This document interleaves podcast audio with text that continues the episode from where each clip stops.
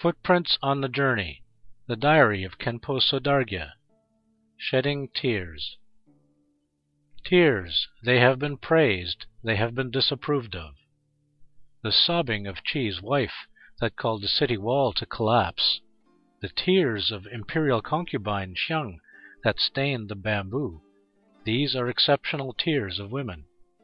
The aristocrat Chu Yuan's Li Sao, The Sorrow of Parting, and Du Gongbu's Poems of the Thatched Hut are superb pieces of weeping through poems. The latter Lord Li wept in lyric verse. The man of the eight great mountains cried with painting. Wang Shifu put his tears into romance of the West Chamber, and Cao Xuqin's sobs went into the dream of the Red Chamber. However, since ancient times up to now, there have not been too many tears shed that people can truly identify with. A common saying goes, men do not easily shed tears. This maxim and traditional values have taught me to swallow my tears ever since my boyhood. It's been a while since the last time I cried, not even while bereaving my father's death or facing life's many ordeals. But uncharacteristically for me, I wept in the classroom today. A few days ago, I felt quite upset when hearing from someone that Khenpo Dipa had to ride a tractor home in a huge downpour. Today in class, I happened to teach the verse, thinking of the kindness of my spiritual teacher, my personal guide on the path of liberation.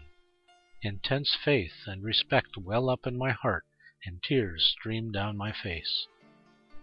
I thought about Khenpo's tractor ride and related it to the class feelingly.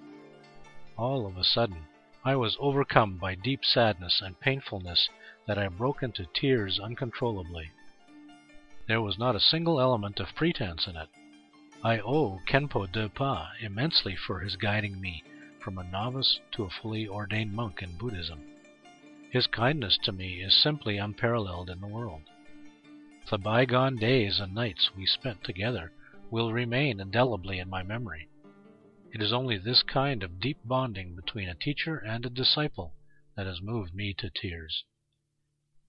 Just today, I learned from the phone that Khenpo Dipa is going to the Han area to receive medical treatment. Although I am not a person of much influence, I tried to make an effort to facilitate the connection between Han practitioners and the venerable Khenpo Dipa. Quickly, I drafted a recommendation letter. To all practitioners having karmic connections, Khenpo Dipa is an eminent and erudite spiritual master, well respected and beloved by many people. In my early days of ordination, it was Khenpo Dipa who transmitted to me pith instructions such as those on the words of my perfect teacher, the preliminary for great perfection. It is through him that I have established an unshakable faith in the Dharma.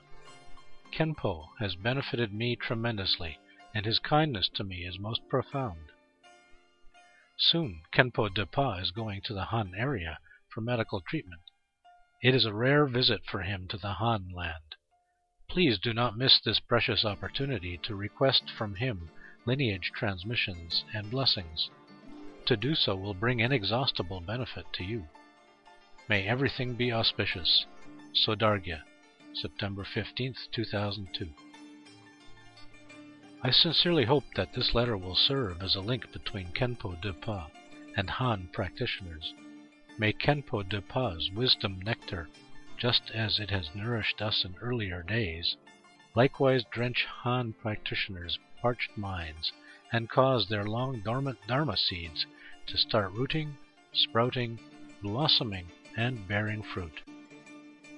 eighth of August, Year of Renwu, September fourteenth, two thousand two.